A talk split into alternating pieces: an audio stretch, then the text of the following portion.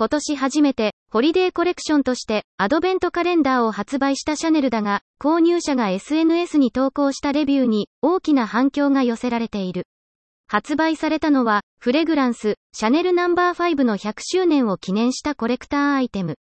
米国での販売価格は、はっぴゃくにじゅうごドル、約 きゅうまんさんぜんえん。オンラインでは、すでに完売している。インフルエンサーのエリーゼ・ハーモンさんはみっか、TikTok にアンボックス動画を投稿し、感想を伝えた。シャネルのアドベントカレンダーは初めて、本当に価値があるか、見てみましょう、と話しながら、きゅうばんボックスを開封、ジョーク、と突っ込みながら、ロゴ入りスティッカーを取り出した。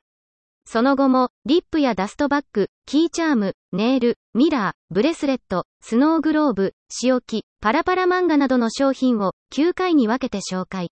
フレグランス型の外箱や、香水、ハンドクリーム、リップなど一部は気に入ったようだったが、サンプルのような商品やミニチュア小物が多数含まれており、戸惑いや苦笑い、落胆した様子を見せた。これらの投稿の再生はろくじゅうごまんかい近くに達している。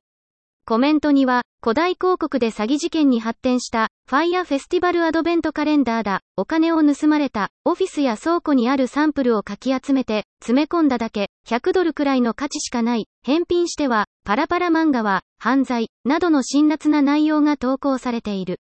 ハーモンさんのフォロワーが急増したことから、はっぴゃくドル以上払った価値があったらいいけど、と慰めの言葉をかけるユーザーも。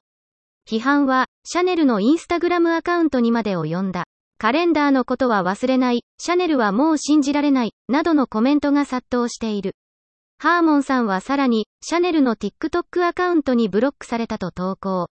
ニューヨークタイムズによると、シャネルフレグランス&ビューティの広報担当者は、この投稿に対し、アカウントは現在アクティブでないと説明。